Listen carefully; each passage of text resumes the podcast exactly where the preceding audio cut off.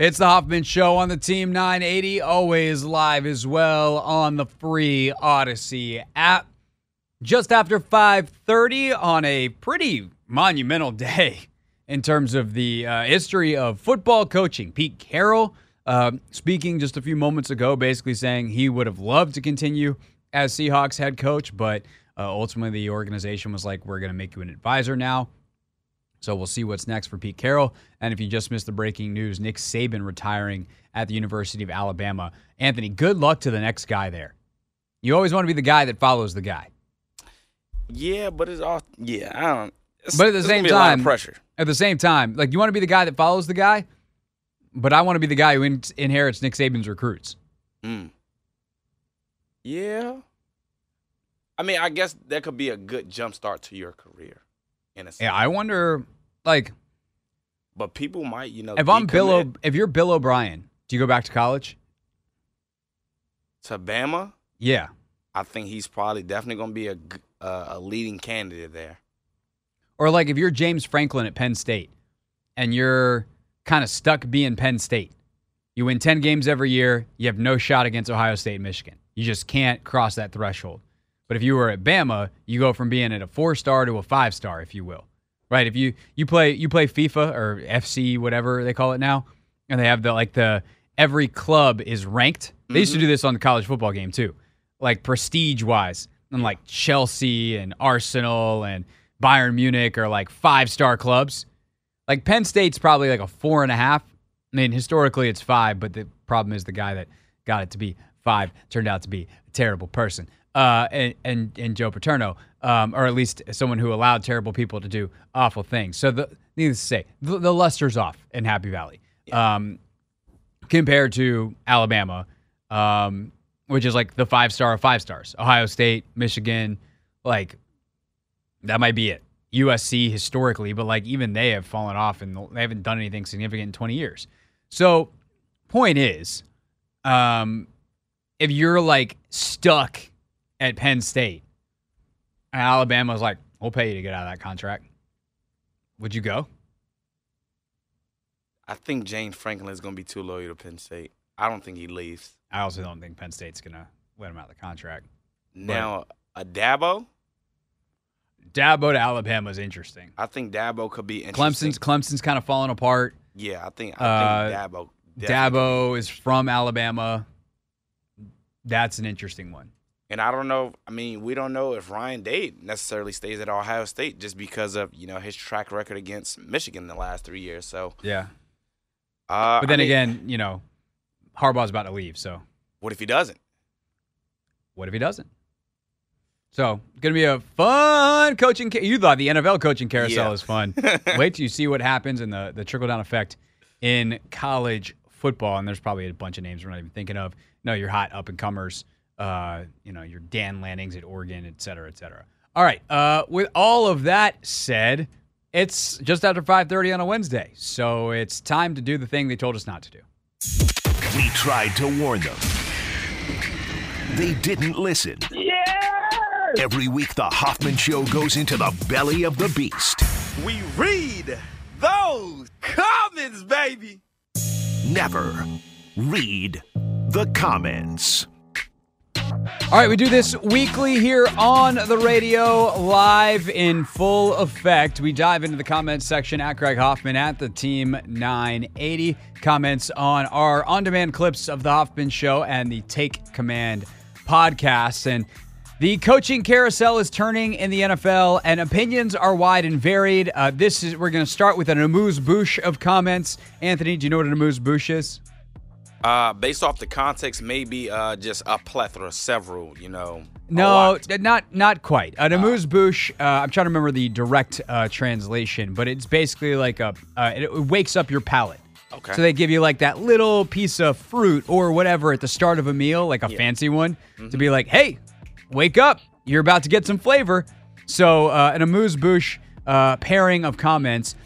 At Caleb Cars says the fact that we aren't screaming for Vrabel raises red flags.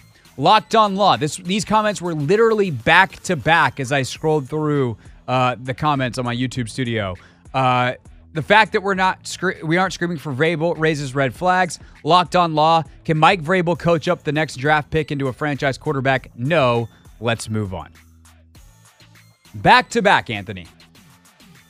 How come we're not getting Vrabel?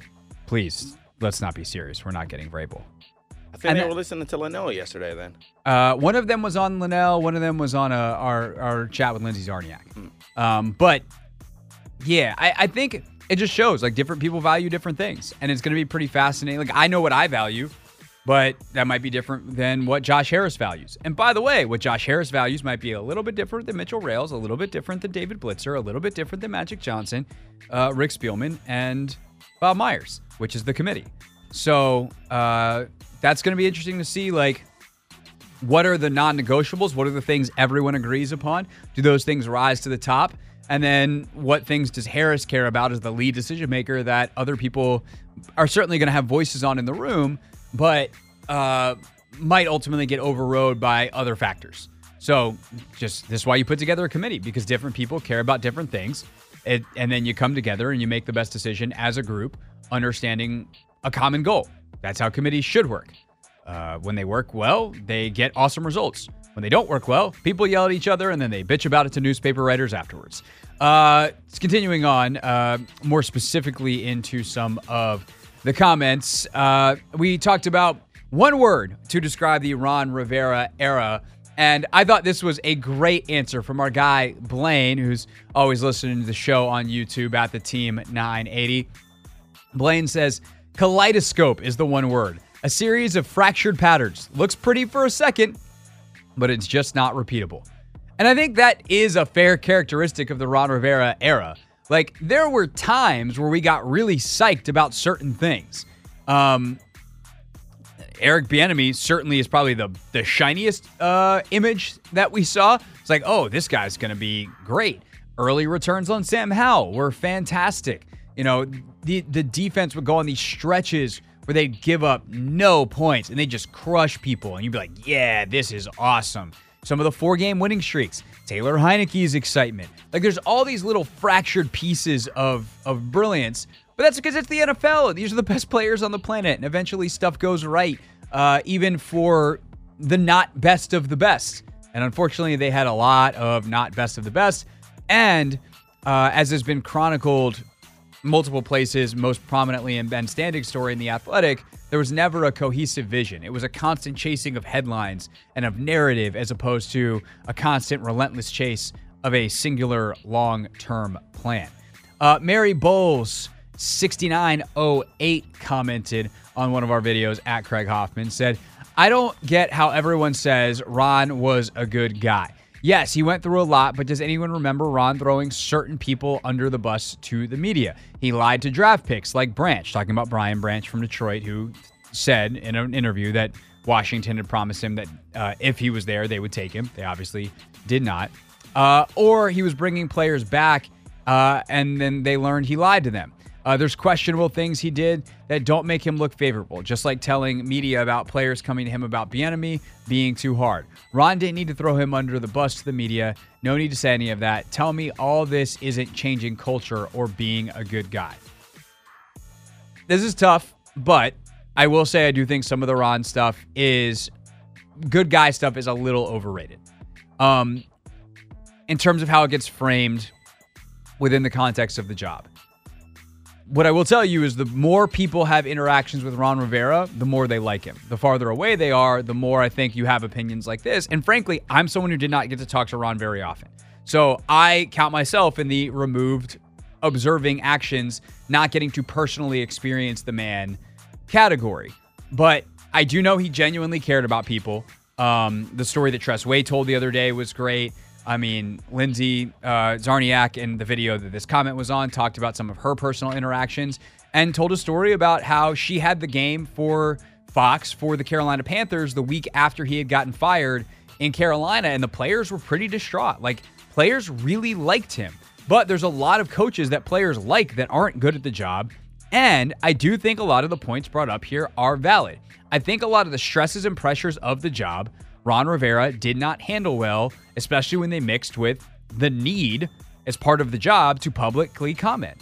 I do not think he did a good job of being consistent with who he was uh, and and maybe what he thought, or maybe this is part. Of, uh, this is a flawed part of him. Um, that that he did throw people under the bus. There was favoritism. There was nepotism.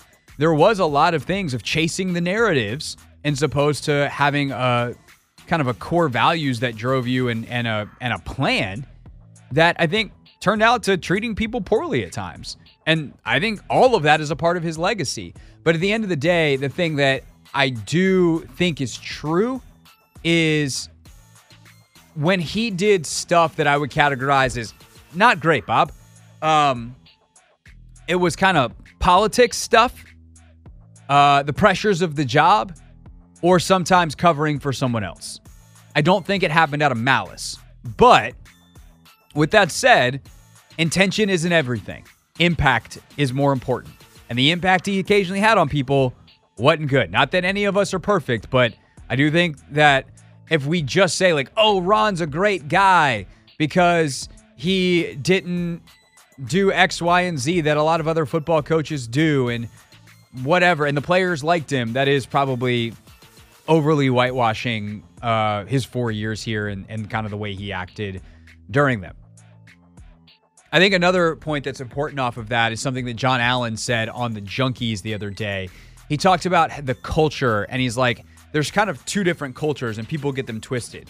There's the in the building culture and in the locker room culture. And I think the in the building, when you talk about changing the culture, um, I think that Ron was great in the building. Like everyone around the building respected him. He was really kind and, you know, never talked down to people. Like people felt like they were a part of the organization. You, you see some of the staffers, like team photographers, et cetera, you know, posting up uh, the farewell message from Ron or about Ron on their own personal Instagrams or Twitter accounts or whatever.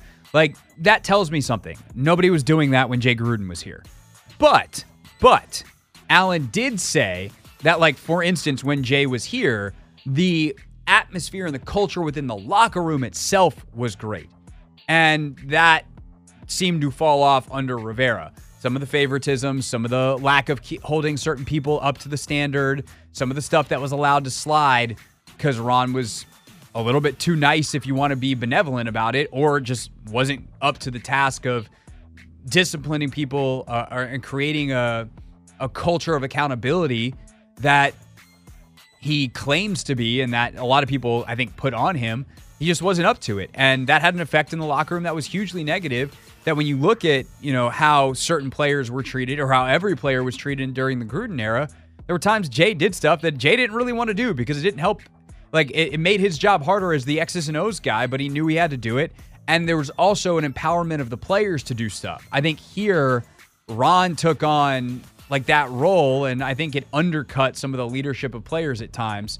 Um, and I don't know. I just think in general, the the the player leadership thing was complicated as illustrated by the Charles Leno and, and Logan Thomas comments, as Jahan's comments, Allen's comments. Not very cohesive. Not great uh, in terms of the culture in the locker room uh, while Ron was here, certainly at the end. But also, that's that's losing for you. Nobody's on the same page. Shannon Wilson, 6216, says, if he was a great coach and players were distraught when he left Carolina, why was he able to get the most out of the players in Washington. Me personally, I'm thinking logically, if I have an admiration for someone, then I'm going to do everything in my power to make sure that person succeeds or do everything and anything that I can to help them get through whatever it is they're trying to succeed in. Quarterback can't be the only reason because the rest of the team didn't do well either. Defense, special teams, none of the other phases were great. Even the draft picks that he made haven't panned out other than Brian Robinson. No other player has done well that he was involved with personally selecting at any draft. That's an overstatement. There's a guy named Sam Cosmi. He's quickly turning into one of the best guards in football. That's sweet. Um, Cam Curl, fine. Like, we don't need to parse out. Everyone knows the players that have been at least okay, but he selected zero Pro Bowlers, and that is atrocious in four years. I, and I think a couple of things. One, it's all the stuff I just said about him not being up for the job and like the technical acumen to do it wasn't there. And I think that is fed by the fact that he bit off way more than he could chew. If Ron Rivera was just a football coach, then maybe it works out. Maybe. I don't think so because I don't think he's that great of a football coach. But it would certainly go better than it did here. He tried to do that, the personnel stuff, and kind of be a team spokesman during an extremely turbulent time. Not a formula for success. Ultimately, that's the biggest reason is he was trying to do everything. I mean, you try to do everything and you're not very good at delegating uh, and you don't have a strategic vision that everybody understands because he didn't have one at all, then you're going to fail. And that's what he did. Uh, as for what is next, some comments that I think were interesting. Uh, Justin Evans, 182, says, uh, Craig, I definitely couldn't agree with you more on your toughness point. Win, lose, or draw, I want us to suck to play against. The mindset is almost guaranteed to win at least two or three games, in my opinion. Uh, Justin, as you were agreeing with me, in mine too. Um, I think when you talk about toughness, it was funny. There was another comment, Anthony, that I found, like I genuinely laughed out loud at. Um, someone was like, Shanahan and McVay are tough. Vrabel's like, I don't think Vrabel wins games because he can beat up other coaches. And I was like, not physically tough. By the way, the correct answer for which NFL coach would win like a Royal Rumble is Mike Vrabel, correct? Like without question. Uh, if there was just a fight of all 32, yeah. uh, well, I guess you'd have a you'd have a, a death showdown in the final, Vrabel and Dan Campbell. Ooh, I forgot all about Dan. I think DeMeco, you know, he's young, he's a little small, but I think he could be a little feisty. DeMeco would be exceptional. Yeah. He's But- strong. He's tough. Yeah, he's Dan young. Campbell, Vrabel, yeah. But like Vrabel, Vrabel's a little psycho, and Dan Campbell's a lot psycho. Yeah, and, he's in and- fighting trim. Like, yeah, that dude. That dude drinks like a thousand milligrams of caffeine a day. He's that's not insane. well. Yeah, DeMeco's too sane. Now he did play linebacker in the NFL. Maybe he's got like a. Uh, maybe he can still snap and get into that mode. Uh huh. But like McVay would be a pain in the butt because he's scrappy and he's just full of energy. But like eventually Dan Campbell would be like, "Hey, boom, out of the ring." Yeah. I think uh, Mike McDaniels would somehow like hack some systems and you know have some like pranks, you know, in the ring. I'm I'm just saying, you know, he would have something up his sleeve. Uh, yeah, I'm no, on to him. I, I think you're not definitively not wrong. Belichick would just like walk in and walk out and be like, "I'm done. I know what's Yeah. up here. We're we're good." Salah, low key, watch out for him. Ooh, yeah. But I think I think Dan Campbell and Mike Vrabel. Yeah. The point is, toughness does not come from one coach's ability to beat up the other coach. It's how you practice. It's it's the standard you hold people to. There's a toughness that is like toughness is not machismo. Machismo is fake. Bravado is fake. Toughness is real. Toughness is doing the hard thing. Toughness is not like I don't know. This is a weird analogy. Um, I'm just gonna say it, but like toughness is going to therapy, not soaking it all in internally and just letting your your emotions destroy you. That's weak. Toughness is going to therapy or seeking help, like understanding your place in the world and like doing the work. That's tough. And that kind of thing works in the NFL because you create buy in. And so, like, doing the work of the interpersonal relationships, doing the work of the schematics and the late nights and, uh, under, like, but also having the, the guts to tell your coaches to go home because they're worn out and they're not actually doing a good job because they're so burnt out. Like, there is this fine line that you're willing to make hard decisions that relates to toughness. And then there's a standard that you hold people to that you will not let them slip. You will not do the thing. This is the this is I guess what I'm trying to say. Toughness is not taking the path of least resistance just because it's the easy thing to do. Toughness is willing to fight through some awkward situations, tough conversations, whatever, because it's ultimately the right thing to do. And that, eh, from a coaching standpoint, translates extremely well. I think Vrabel is great with that, but a guy like Shanahan, a guy like McVay, O'Connell, DeMeco, like all Pete Carroll, all these guys have it um, in a way that really matters, and it's why they've all won games. Uh, last but not least, uh, Anthony, this was this was a funny. All right, there are two. Actually, let's go two funny ones to, to end it here. Uh, the first one was on one of our Sam Howell videos, uh, and DMV underscore artist says, Uh, to say Sam Howell looked as though he could be the Commanders' future quarterback after watching the first half of the season isn't a hot take, because uh, some people were trying to kill me in the comments for saying that. Uh, he was playing better than most first year starting quarterbacks. However, he unraveled within the last six weeks. You get new information, you change your opinion. If I tell you I'm going to get Bob to give me a ride home, then I see Bob's drunk, so I decide to take an Uber home. It doesn't mean I lied to you, it means I changed my way of thinking after seeing new information that is that goes in the top t- top five, I guess, so far of 2024. That that's that's the oh, best comment of 2024. Easily best comment of 2024. Maybe one of the best ones we've ever had. Yeah, this one. Funny. This one's just funny. Uh, Buddy Barlow 9604 says. I like Craig and I watch a lot of Craig, but sometimes I really do think you love to hear yourself talk. And, buddy, let me tell you something. I host a solo radio show for three hours a day, five days a week. There ain't no other option. This time doesn't fill itself. Do could I sit here and hit funny buttons all day? Do you understand the words that are coming out of my mouth? I mean, sure. That killed about 8 seconds. it ain't for the love of my own voice. It's because they pay me to do it. But thanks for watching. Thanks for listening. We're doing what we can over here.